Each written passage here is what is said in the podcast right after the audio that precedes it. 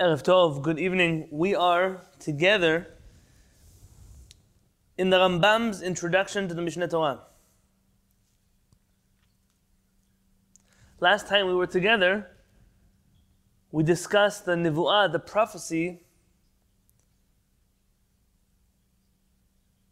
of Tzefaniah.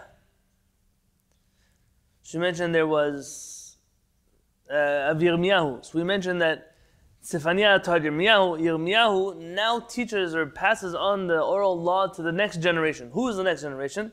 Look together with me on page Lamed Chet 38 of the Rambam's Mishneh Torah here. Uvaruch, it's one, two, three, four, five lines down. There's a little Chaf Aleph over there. Right afterwards. Ubaruch ben Neriah, Baruch the son of Neriah, Kibel Mirmiyahu vedino. He receives the oral law from Yirmiyahu and his betadin. So you have here Tzefaniah, Yirmiyahu, and now you have a figure, Baruch ben Neriah. Baruch ben Neriah. Who knows who Baruch ben Neriah was? Anything you know about Baruch ben Neriah? And I would love to see your faces. If your cameras are on, I would love to see you. Thank you to those who have them on and those who don't. Thank you for doing it now. Anyone know who Baruch ben Neriah is?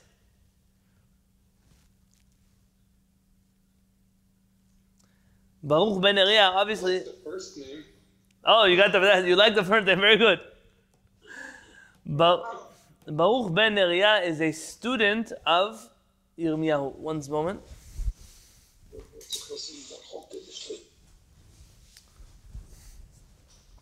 Baruch ben is a student of Yirmiyahu Hanavi. But it's a very important transition of leadership that happens here in the oral transmission of the Torah. And I want to take a few minutes and just focus on Baruch ben Neriah. Who is he? When was he? Where was he? And a few ideas from his life story that will help us understand more about what we can learn from the story of Baruch ben Neriah. So the question is, where do we start? Baruch ben Neriah is a very famous figure we see that his father's name is mentioned. It tells us that his father was someone of importance. In fact, his whole family seems to be very important people. Uh, throughout Jewish literature, he's referred to as a sofer, a scribe, uh, perhaps a royal scribe involved with the royal government. Uh, he's in a, in a high power of position. He later on in his life becomes the personal sofer, the personal scribe of Yirmiyahu. That leads some scholars to suggest that he, in fact, left his full time career as being a political scribe and uh, if that's the right word, a royal scribe, and becoming completely committed to his rabbi and teacher Yirmiyahu, which reminds me in my mind a little bit of Yehoshua shalom and Moshe Rabbeinu shalom.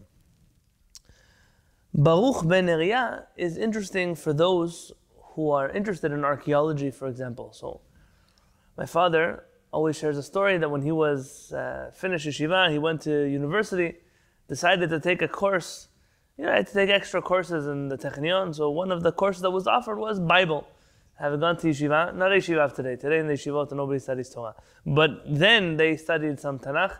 Uh, and said, I'll take the class. Didn't realize that Bible in university means how the Bible is not true and everything in it is just a fairy tale. So the professor would teach things like, you know, we've dug all over Israel, we've never found a remembrance of King David. We've dug all over Israel, there's no wording at all, nothing mentions Shlomo HaMelech. These are all fabrications of a Jewish people, tribes in the desert, so on and so forth. And um, the professor would argue with my father. My father said, listen, you just didn't dig hard enough. The fact that you didn't find doesn't mean it wasn't there, it just means you didn't dig hard enough. And the truth is that when he came over to America, and I'm not making a pitch for a Christian newspaper uh, magazine, but there's a periodical called the Bibli- Biblical Archaeology Review. I actually, actually just saw it in the news this week because they came up with something else. Uh, but they, many years afterwards, he's already here in San Diego, put out, wow, we found uh, signs, we found coins that mention on them David HaMelech, King David. And unfortunately, this is something that we see quite often. We see that there are those who dig in order to prove HaKadosh Baruch Hu's Torah correct, and those who dig in order to prove that HaKadosh Baruch Hu's Torah is incorrect.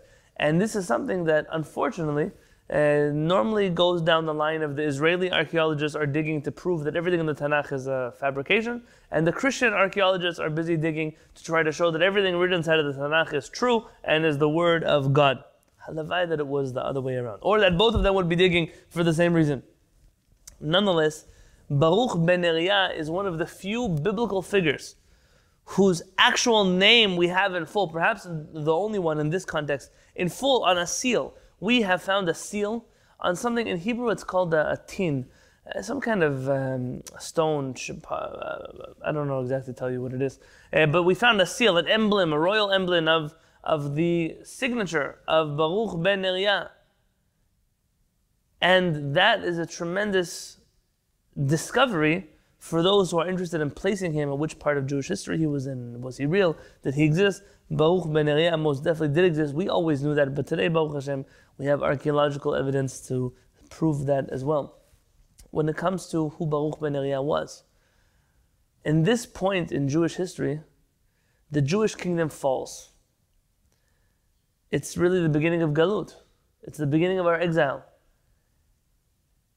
Baruch ben Neriah is living in a period in which the Jewish people had rejected the prophecies of Yirmiyahu, rejected him. And because of that, merited, or maybe didn't merit, to enter into exile. Baruch ben Neriah is one of those leaders, along with Yirmiyahu, who goes into exile with the Jewish people and leads them there. What's crucial to understand about that story is that if Baruch ben Neriah is in exile, and his rabbi is in exile, and the Jewish people are no longer in Eretz Israel and they've rejected the prophecies of Yirmiyahu, there's really not much reason for Baruch ben Neriah to receive prophecy in the first place. And if you look here, the footnote at the end of this piece, Rav Kapach writes, Chavbet.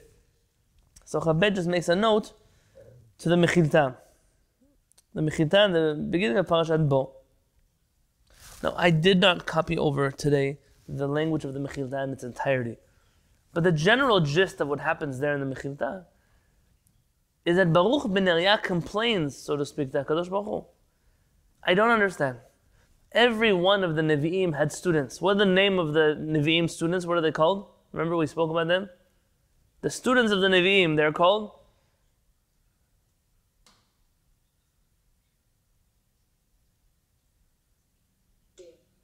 What? Bnei HaNevi'im the students really refer to the children of the Nevi'im. Bnei Nevi'im are those who are being prepared to accept the mantle of prophecy. And that's exactly what Yirmiyahu has been preparing Baruch ben Neriah for his entire life. And Baruch ben Neriah does not merit to receive prophecy. And he's devastated. It's a very difficult thing for him to comprehend. Hakadosh Baruch Hu, why don't you give me prophecy? Why don't you allow me to communicate with you the way Yirmiyahu communicated with you? Why am I worse than any of the other students of the Nevi'im? This Mechilta here is referring to this piece of the puzzle in which Nivu'ah seems to seize here. And Baruch ben Neriah goes on to continue leading the Jewish people but by not meriting their prophecy. If we can suggest, what's the purpose for a nivu'ah for Baruch ben Neriah? What does he need a nivu'ah? The Jewish people are in exile, they've rejected Yirmiyahu. There's no purpose for them to have a nivu'ah. Personal nivu'ot, maybe, but public nivu'ot. Nivu'ot that are relevant to the whole people, nivu'ot for the Jewish government, there is none left. And it's in this context of the Jewish kingdom falling apart, Jewish people going to exile, Baruch ben Neriah not receiving prophecy, that the life of Baruch ben Neriah begins to become very important to us. Let's read together. If you have a Tanakh in front of you, Baruch ben Neriah, if he does not have his own book of the Tanakh, so he's going to be mentioned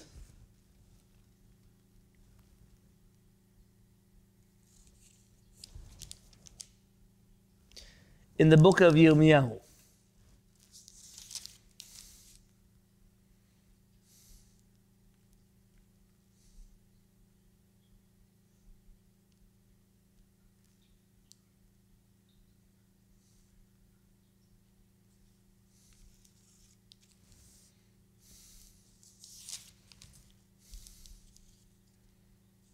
So if you look in the book of Yirmiyahu, if you have an art scroll, it's on page 1166, but you don't need an art scroll. Look in uh, Yirmiyahu 39, Lamitet.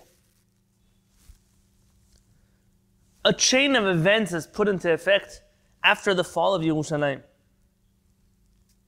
Vaya kasher nilkeda Yerushalayim. Yerushalayim is captured, it's fallen. All kinds of things begin to happen. Tzidkiyahu alav shalom is blinded by Nebuchadnezzar. He's led away to exile in chains.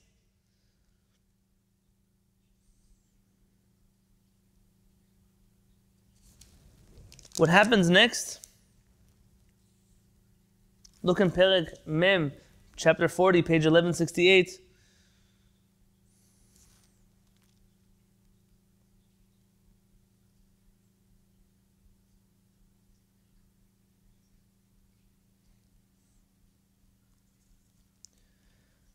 Here, הדבר אשר היה לירמיהו מת אדוני, אחר שלח אותו נבוזרדן, רב טבחים, מן הרמה בקחתו אותו, והוא אסור באזיקים בתוך כל גלות ירושלים ויהודה המוגלים בבלה. We read these פסוקים on תשעה באב. They're hard פסוקים to read. ירמיהו is there, chained, on his way to exile. And he knows that he must pass on the baton of leadership to somebody. Who does he pass on the baton of leadership to? Let's look together. Pasuk Hey. ועודנו לא ישוב, ושוב על גדליה בן אחיקם בן שפן, אשר הפקיד מלך בבל בערי יהודה. he turns to Gedaliah, the son of Achikam, who has been given the legal right to self govern. It's some autonomous form of government under occupation, foreign occupation of Israel. Gedaliah ben Achikam becomes the governor over the cities of Judea. And Yirmiyahu comes to Gedaliah, son Achikam, המצפתה וישב איתו בתוך העם, and he sits with him among, amongst the people הנשארים בארץ who are left over in ארץ ישראל. וישמעו כל שרי החיילים אשר בשדה המה ואנשיהם, כי הפקיד מלך בבל את גדליהו בן אחיקם בארץ. And everyone hears the news that Gedaliah ben Achikam has been appointed the Jewish governor over Judea. And the Jews who are there.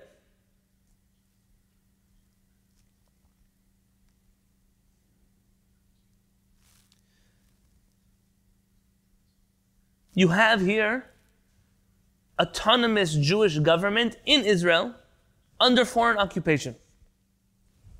We have a fast day. The fast day that's named after Gedaliah. When is that fast day? After Rosh Hashanah. When after Rosh Hashanah? The day. Mamash, the day after Rosh Hashanah, correct? It's Tzom Gedaliah. I cannot tell you how many times in my career as a rabbi, people have asked, why do we fast on Tzom Gedaliah? What happened? What happened on Tzom Gedaliah? What happened is what has not stopped happening since. The fact that we can even ask the question what happened on the fast of Gedaliah means that we're so disconnected with the story of Gedaliah that that is bound to happen to us again When you forget history, it repeats itself.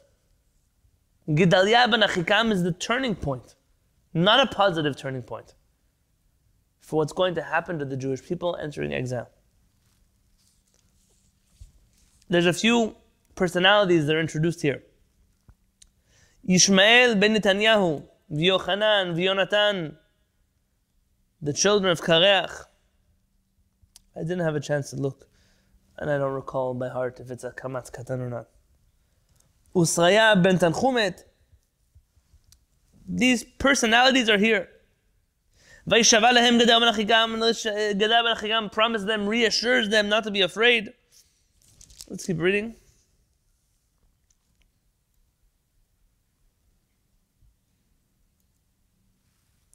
Let's look on page 1170, Pasuk Yud Bet, 12. וישובו כל היהודים מכל המקומות אשר נדחו שם, the Jews begin to return from the corners in which they'd been hiding. אשר נדחו שם ויבואו ארץ יהודה אל גדליהו המצפתה. They come to גדליהו and מצפה. מצפה. They come to him, ויאספו יין, וקיץ הרבה מאוד, and they collect all kinds of wine and dried fruits, things to eat. And here comes a warning. ויוחנן בן קרח וכל שרי החיילים אשר בשדה באו אל גדליהו המצפתה. Yochanan comes, and all the officers of the army, they come to Gedaliah. ויאמרו אליו, and they tell him, הידוע תדע כי בעליס מלך בני עמון.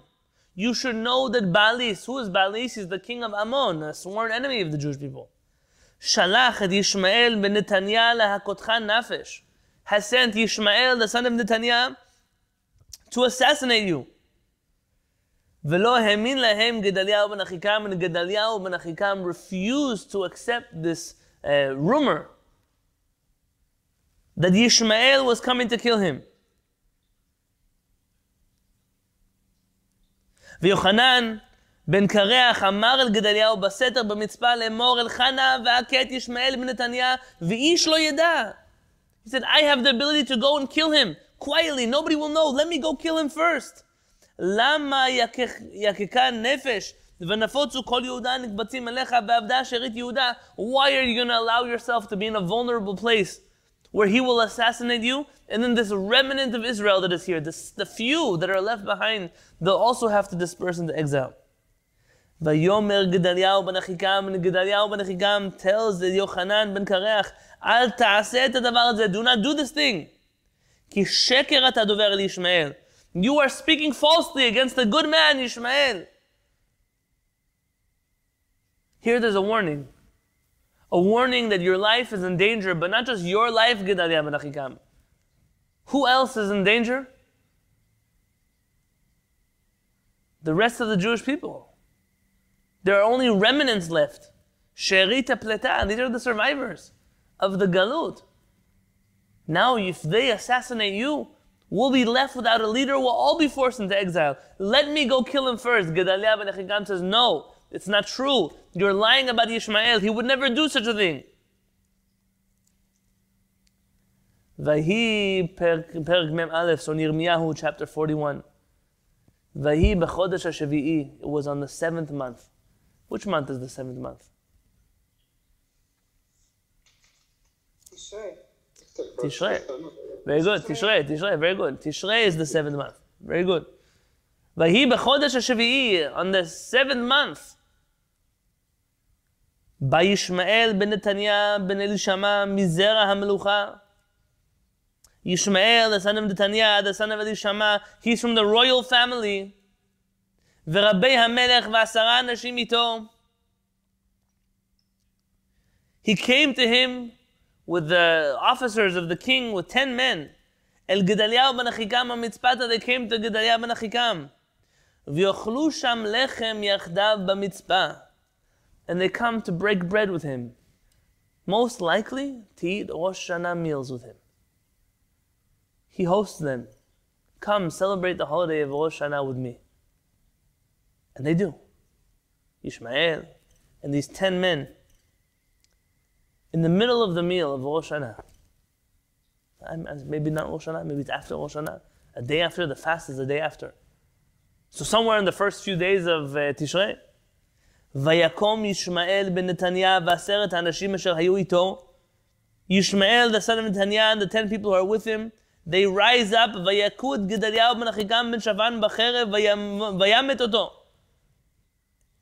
And they strike Gedaliah with a sword and they assassinate him. Asher hifkid melech Bavel ba'aretz. This is our man who the king had allowed to maintain Jewish autonomy in the land of Israel. Can you think perhaps of a motive that Yishmael would have, a Jewish man, from the royal family? What motive does he have to conspire with the king of Ammon to come and assassinate the Jewish leader of the remnants of the exile of, of Am? What's the motive? Every crime has to have a motive.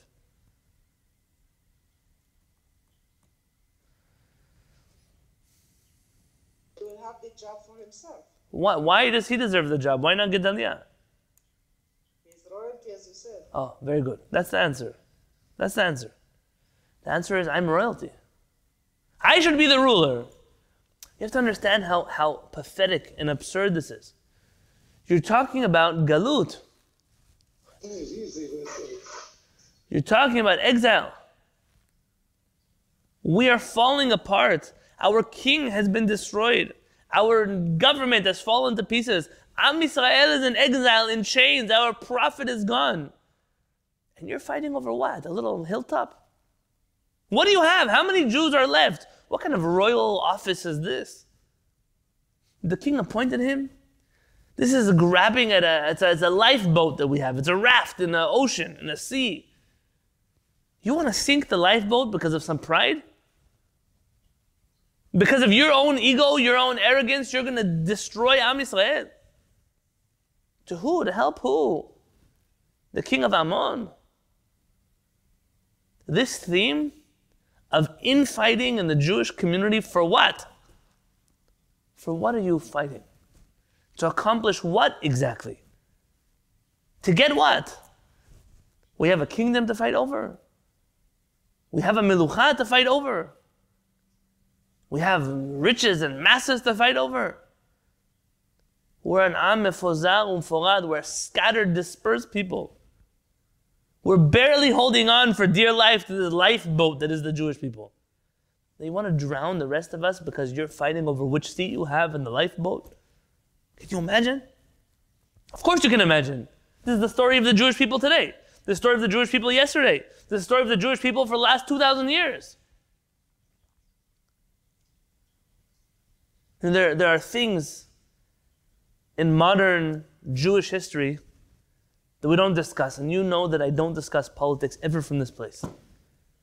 When it comes to politics, let me tell you my only stance is that all politicians are bad. That's the only thing I can tell you. I don't know righteous politicians, no tzaddikim in politics. And so if you think, well, it's bad, I like this Rasha more than that Rasha, only a Rasha can like Rashaim. You can't like Rashaim. Rashaim are not. You have to hate evil. At the end of the day, though, there are people who make decisions for the whole world. So you have to get involved a little bit, but don't be so proud of your Rasha. Ah, look at my Rasha. He's so great. Look at my Rasha. She's so wonderful. It's a Rasha. In the early years of the state of Israel, there were fighters who were trying to fight for the independence of the land of Israel, of the Jewish people, from the occupation of the British over Eretz Israel.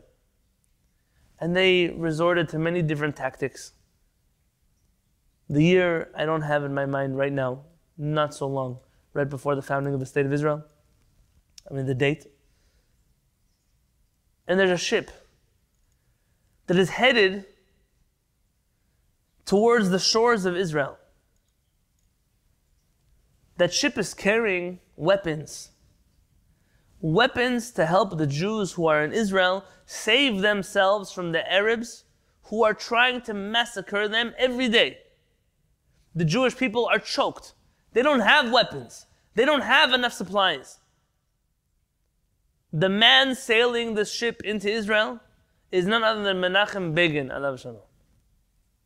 Menachem Begin is the head of an organization. Anyone know the name of that organization? Etzel. Etzel, very good. Otherwise known as? They, they call him the Irgun. That's a, a, a, nickname. You have on the other side of the Jewish spectrum, David Ben Gurion, Yitzhak Rabin, and Shalom also. You have them. Which organization do they represent?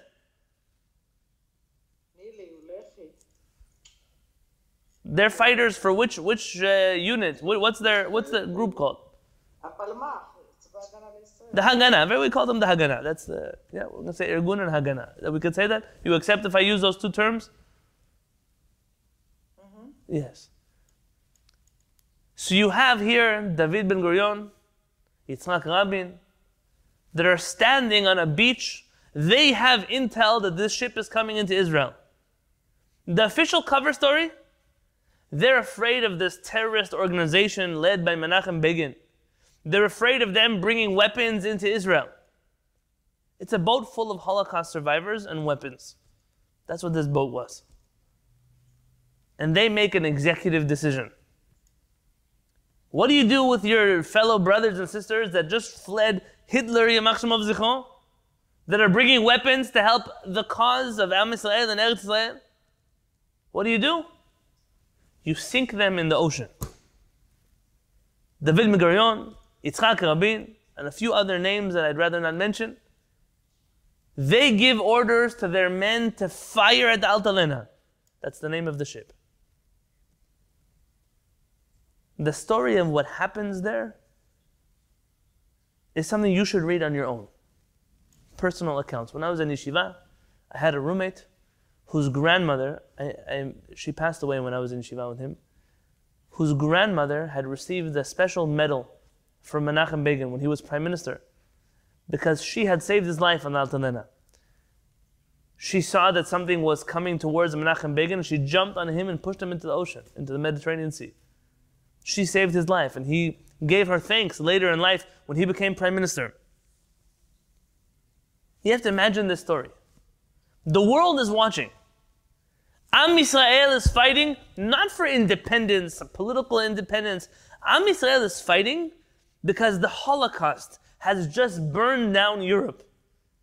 We have nowhere to go except for Eretz Israel. And there's a few of us there. A few against millions of enemy forces. And who do we fire on? Who do we shoot at? None of our enemies, chas. Why would we fight them? The Haganah was all about self control, about restraint, about not fighting back, only defense. So instead, we fight our own brothers and sisters. And Holocaust survivors that Hitler didn't manage to kill, we managed to shoot in the middle of an ocean, right off the shores of Eretz Israel. If you wish to understand anything about Israeli politics, anything, I'm not talking here about politics like what you think politics, to understand what's the divide in Israel, what happened, on which history is this country based, this is where you have to go. You must start here.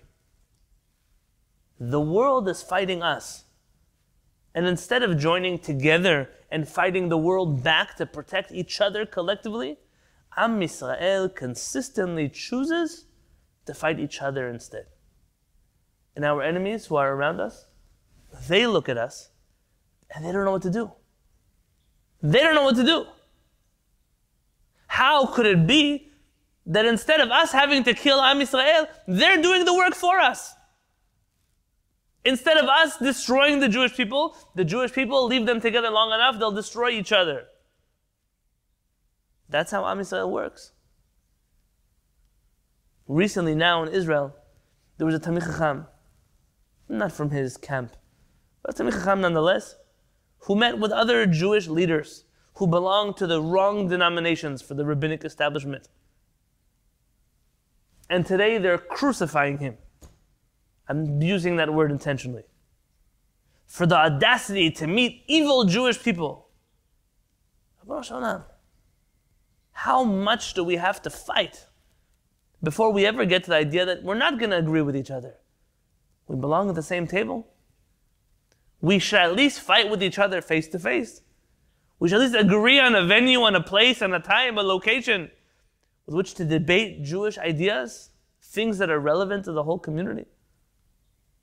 Am Yisrael though seems to choose always to do something else.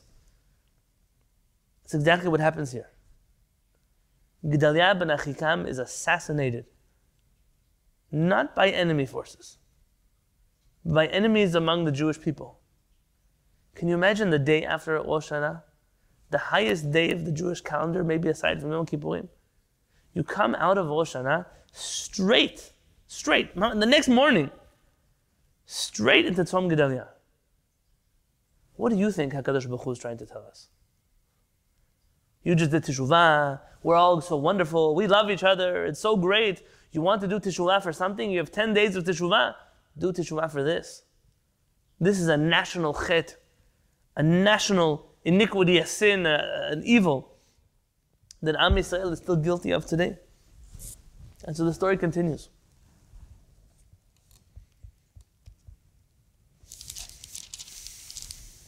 Question. Yes. Um, I'm confused in that the name Ishmael was always associated with Islam, and yet he was a prince of Yehuda.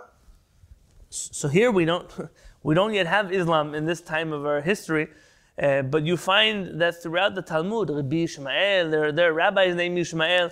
At which point does Yishmael go from being a name that Jewish people won't give their children? So maybe that's maybe that's the way to look at it. It could be that when we entered into the exile of Yishmael, we no longer wanted to use that name. I mean, I don't, I don't have never seen anywhere why you should not name a child Yishmael. In fact, I love the name Yishmael. The You- name of man of God, the man of Hashem. correct. But Though I it's was just thinking, in terms of historical use of the name, I was very surprised to see that. it's very curious. Again, the more, the Very- more you study Judaism, the more you find out. It's just. Very curious though, who is this Ishmael again? And I'm not saying uh, comparison in a hard comparison, a soft comparison. It's another brother, a family member, who's here to try to destroy us. But at the end of the day, we're related to Ishmael. Ishmael is the son of Avraham Avinu. Why does Yitzchak have to worry? Ishmael for what? For what purpose? What's the problem with Ishmael? You're brothers. But here, maybe Ishmael has a not so positive connotation here. Maybe something about that Ishmael the rivalry that exists that is dangerous for Am Yisrael. So what happens now at the end of the chapter? ויקח יוחנן בן קרח וכל שרי החיילים אשר איתו את כל שריט העם אשר השיב את ישמעאל בן תניא מן המצפה אחר עיקת גדי מנחיקם גברים אנשי המלחמה ונשים וטף וסריסים אשר השיב מגבעון וילכו וישבו בגאו... אוקיי, this is... Um... Sorry, I skipped for you a, whole section. Ultimately, what happens is, yeah, well, I'm, hold on, I'm sorry, I'm, I'm.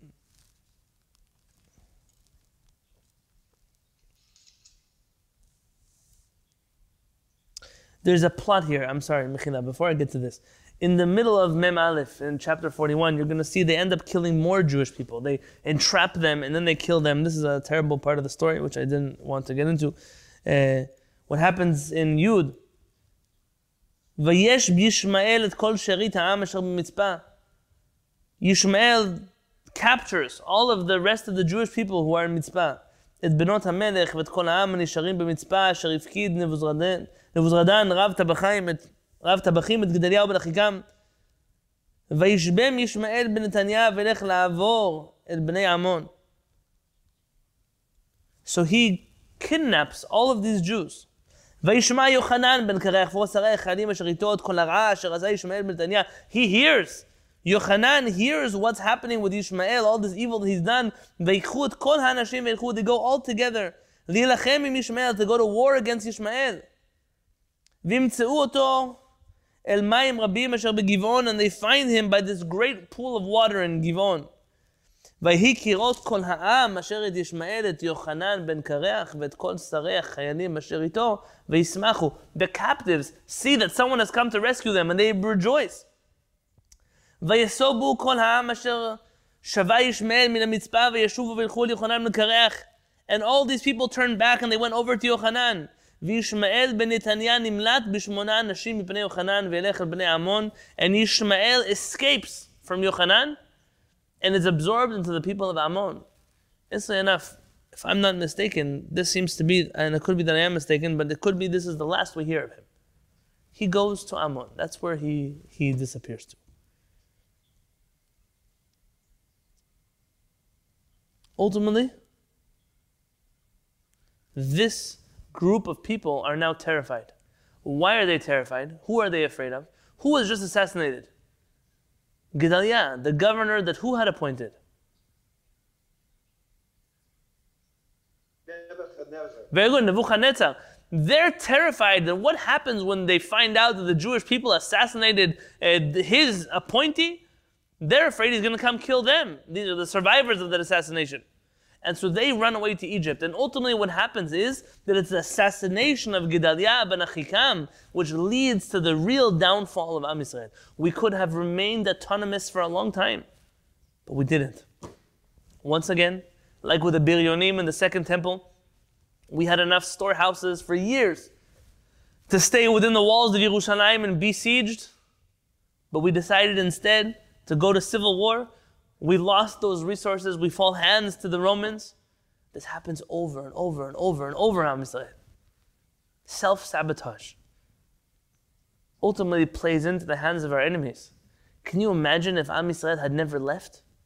And if we had retained a kingdom of Jewish people in Israel? Yes, albeit under occupation.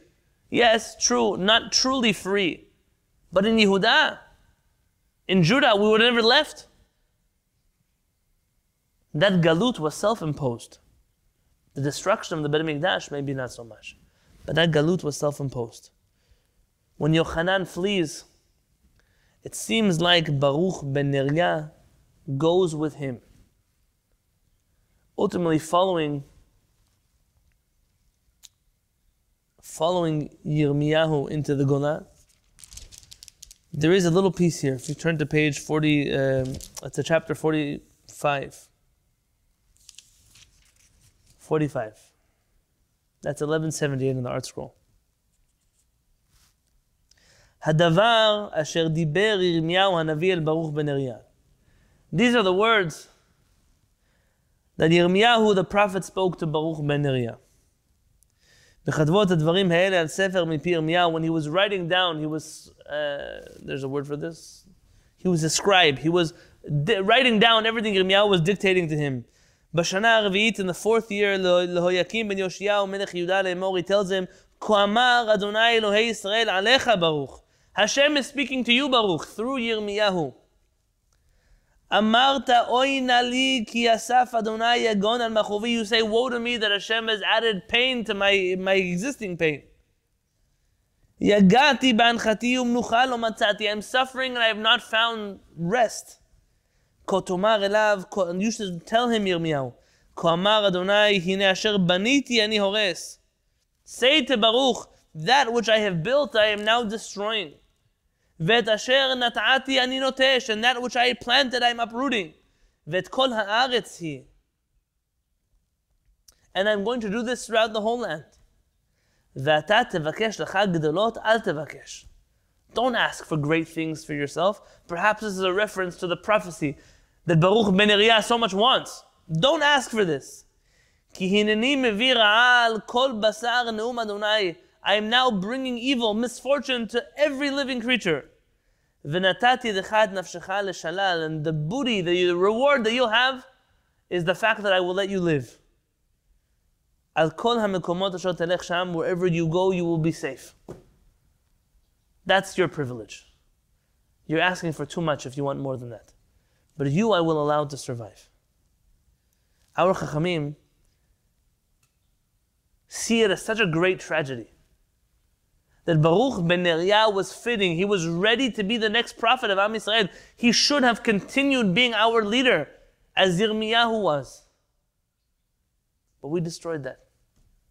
We destroyed that with the infighting, with Gedaliah ben Achikam's assassination. This leads to a theological conversation, which I'll get to in just a moment. But with your permission, I just want to tell you a few things that our Chachamim write about Baruch ben Neriah.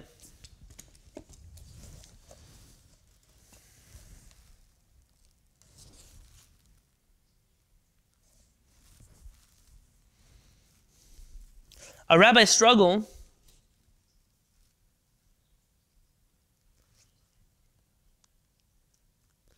with why Ezra didn't leave exile in the times of who, who led the Jewish people back in the generation of Islam? Who was that? His name? Was uh, no a non-Jewish king. Who led Am Yisrael back? Uh, the uh, the Persian king. Koresh, very good. Koresh. He lets the Jewish people go back. So why didn't he go back? Why did Ezra wait so long to go back? say our Chachamim in Masechet Megillah, Kol Zaman Shebaruch Ben Neriah Kayam, so long as Baruch Ben Neriah was alive, Lo Hinicho Ezra Ve'ala. Ezra, who's the next person we'll talk about, Ezra, the student of Baruch Ben Neriah, refused to leave his rabbi. So long as Baruch Ben Neriah was alive, he chose to remain in exile and study from his rabbi than to go back to Eretz Israel. So, it's an interesting question. Why did Baruch Ben Neriah not go back? Baruch Ben Neriah, why don't you go back to Israel? You're the leader. Why does Ezra have to wait for him to die in order for him to go back? Why does Baruch ben Neriah not go back to Eretz Israel? This answer is in Shir HaShirim Rabbah. The Midrash on Shir HaShirim offers the following story. Lama lo Why did Baruch ben Neriah not return to Eretz Israel when Ezra, uh, when uh, Koresh allowed the Jews to go back?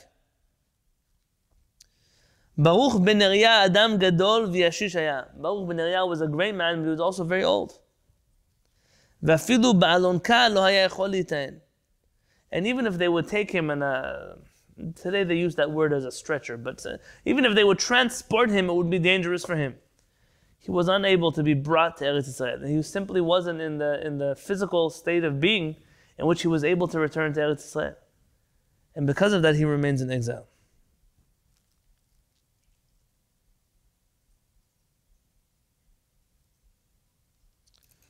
There's some other teachings of our Chachamim.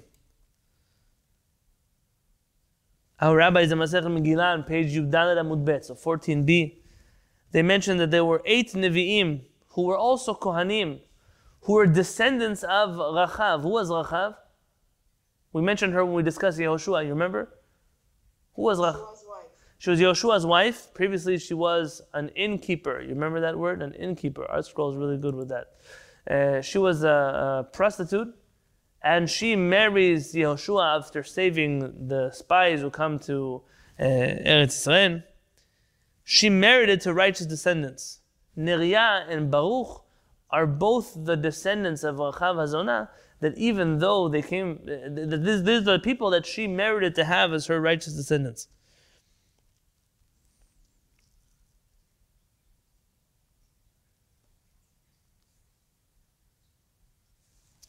Let's address one more point. And the truth is that if you have a Moreh Nevuchim on your own, you should probably do this whole chapter. I can't, in this context, do the whole Moreh Nevuchim with you, this whole chapter. In the Rambam's Moreh Nevuchim, people ask me why I use such an old one. I use an old one because I won't give up Harav Kapach for a nicer print. I prefer a real translation than a nicer print of a different person. In section 2 of the Moreh Nevuchim, in chapter 32, the Rambam begins to discuss here prophecy. Who can merit to receive prophecy? He mentions three different categories, three different approaches to prophecy. ההשקפה הראשונה היא השקפת המון העמים הקדמונים מאותם המאמינים בנבואה there's a first camp of people, early people who believed in prophecy. even some of the masses of the Jewish people believe such a thing. Meaning, not Chachamim, but Jewish masses believe prophecy works like this. I'm sorry, Rabbi, what chapter are you reading again? Chapter, it's uh, section 2 of the Moreh chapter 32. And it's, it's about, I'm reading about one paragraph in. I don't know how it's broken down by you.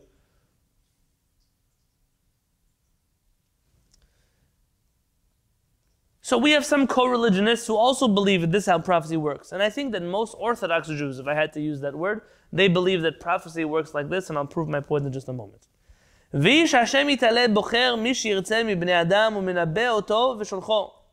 That Hashem chooses whoever He wants from among the people and makes him a prophet and prophesies to him and sends him out. It doesn't make a difference if this person is chacham or he's a fool. גדול בשנים או צעיר בשנים, whether he's old or he's young, אלא שהם מתנים בו גם הגינות מסוימת וכושר מידות. They have some minimal uh, requirements. He has to be a nice person. He has to have some common good, uh, good character traits. לפי שבני אדם לא הגיעו עד כדי כך לומר כי השם מנבא אדם רע. Because even they don't believe that Hashem would prophesy an evil person. According to this approach, many old nations, as well as many uh, of our uneducated Jewish brethren, they believe that when it comes to prophecy, anybody can be a prophet. Prophecy is about a Kadosh Baruch Hu choosing you to be a prophet. Am I correct that most Jews believe this? What do you think? Is that a, is that a heavy accusation against the Orthodox Jewish community? Yes. It is a heavy accusation. Raphael, you're right. It is a heavy accusation. So prove me right.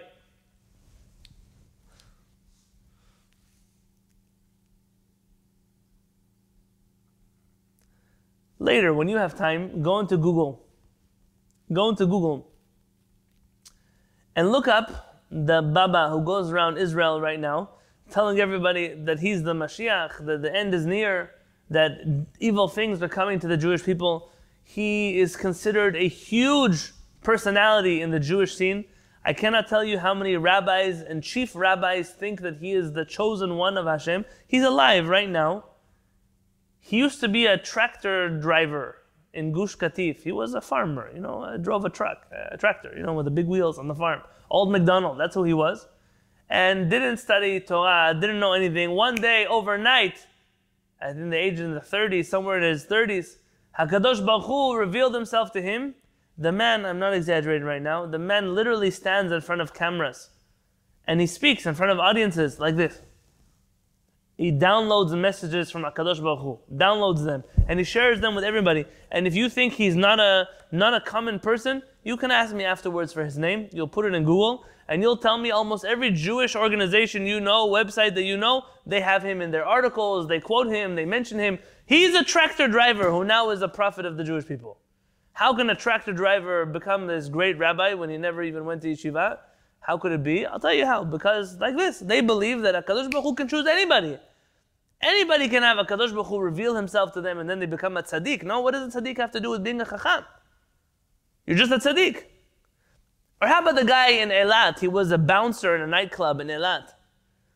Today he runs around Israel with a black hat and a big shofar. He blows shofar to heal people and save people. The guy calls himself Rabbi so and so, interviewed in the news as Rabbi so and so, obviously nowhere near as the following of the first guy I mentioned to you. But he is honest. I never went to yeshiva. How did I become a rabbi? Hakadosh Baruch Hu revealed himself to me outside of that nightclub. I was a bouncer. Now I'm a baba. That's what happened to me. It's a good book. You should write a book from bouncer to baba. That would be a nice book. Am Yisrael believes this. The bouncer. Am Yisrael believes these things. Yesterday he was an am ha'aretz. Today he's a tzaddik. You have some person come through here selling amulets, telling you they can energy heal you, they can read. Let me sit down with them for 10 minutes. 10 minutes. Let us study a piece of Shulchan Aruch together. Let me have 10 minutes with them. If they can't study Shulchan Aruch, forget the Gemara. I'm not talking about Gemara, Mishnayot.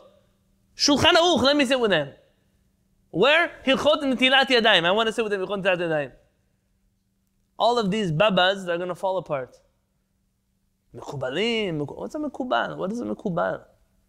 You know you're talking when you say Mekubalim, you want to talk about Mekubalim, the Arizal, Chaim Vital, the Ben Ish Chai, the Chida, Chacham Mordechai Eliyahu, the Peli Yoetz. You're not talking about the Baba from the nightclub. You're not talking about the tractor driver who today was chosen to be a prophet of Hashem.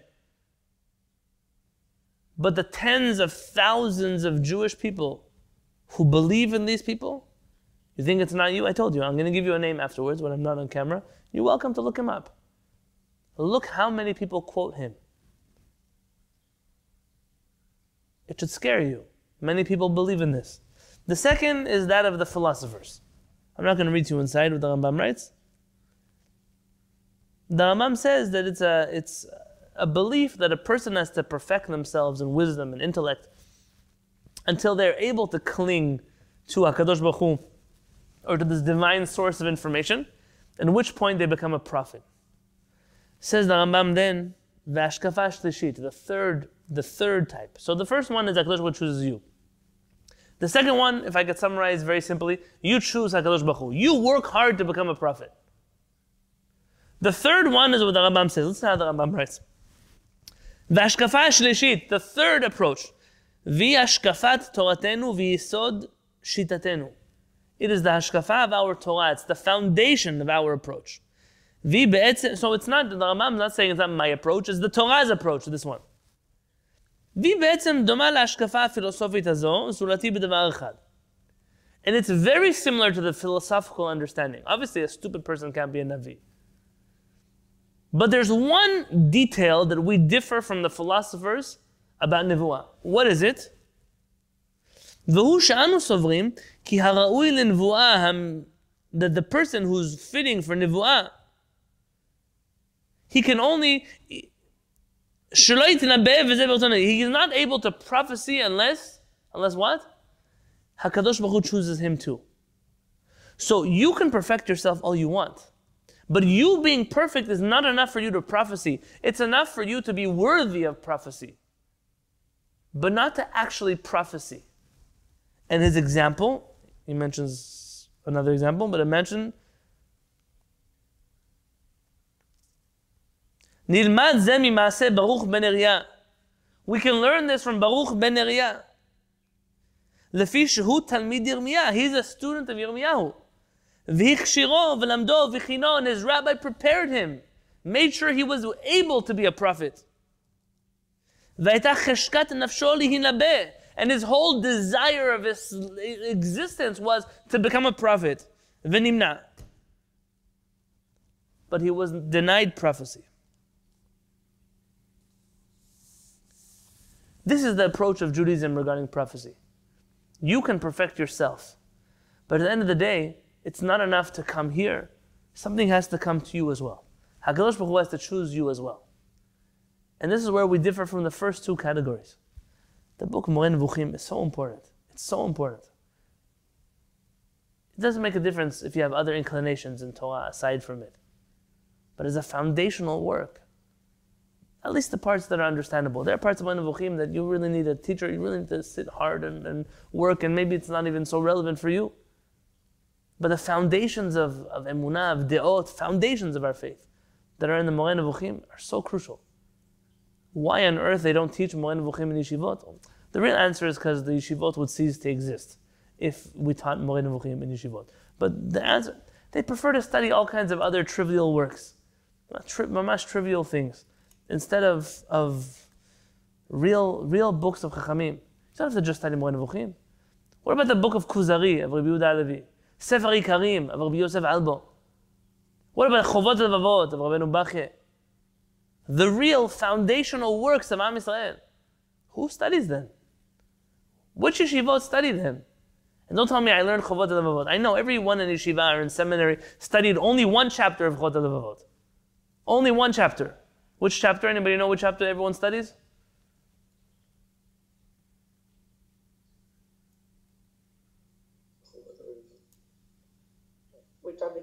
Yeah, very good. Only about bitachon, about emunah and bitachon. That's what they study. There's a, there's a fantastic introduction, Chovot Levavot. You should see it, in which he destroys the Judaism of 2020. The whole introduction of the book destroys. A similar destruction in a different context in halakha.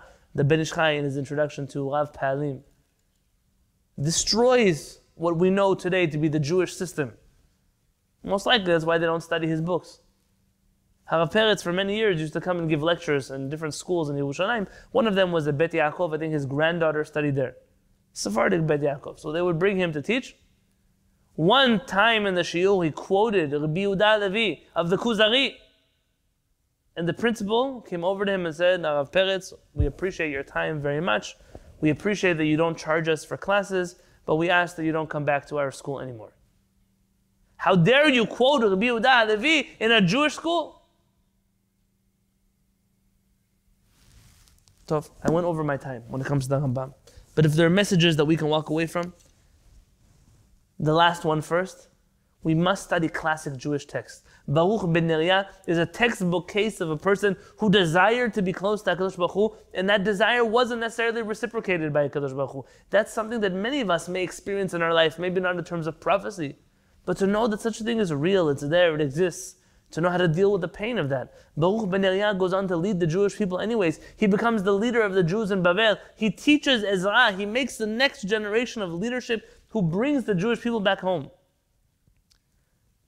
But they say, there's a saying, what's the difference between a smart person and a wise person? Is a smart person will get himself out of problems that the wise person would have never got himself into in the first place. That's the difference between a smart person and a wise person. In Hebrew, a chacham and a pikiach. What does it mean? What does it mean for us? There are so many tricks of how to get out of galut, how to get out of exile, how to be the Ezra, how to bring the Mashiach. This is going to bring Mashiach, that is going to bring Mashiach. Why not, instead of focusing how to bring the Geulah, focus on what caused the galut in the first place? The story of Gedaliah ben Achikam the story of Yishmael, the story of Yochanan, betrayal in the Jewish ranks, disintegration of Jewish leadership. You want to see another example? Go look at the beginning of the Karaite movement, the politics that started that movement. The Rambam's children and grandchildren were the Jewish leaders of Egypt, and all of a sudden somebody else needed a position too. And so what happens? He goes to fight, goes to war that war ends up a split in Judaism between the rabbinic Jews and the Karaite Jews, two different governments. Our autonomy of a Jewish, autonomous Jewish government in Egypt falls to pieces, and the exile that you know about is where we are all today. This happens over and over and over and over. Baruch ben Neriah is the next link in our chain. And he teaches us not just about what happens when we cause destruction. But for me, Baruch ben Neriah gives hope. Hope that yes, he didn't merit prophecy. Yes, he was exiled from Eretz Israel. Yes, he didn't merit to all the things he wished to see.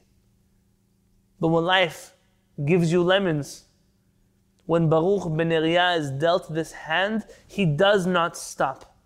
He continues going forward. And it's only because of this crucial turning point, the link in the chain is so strong that Baruch ben Neriah gives us Ezra HaSofer, who we will discuss tomorrow night.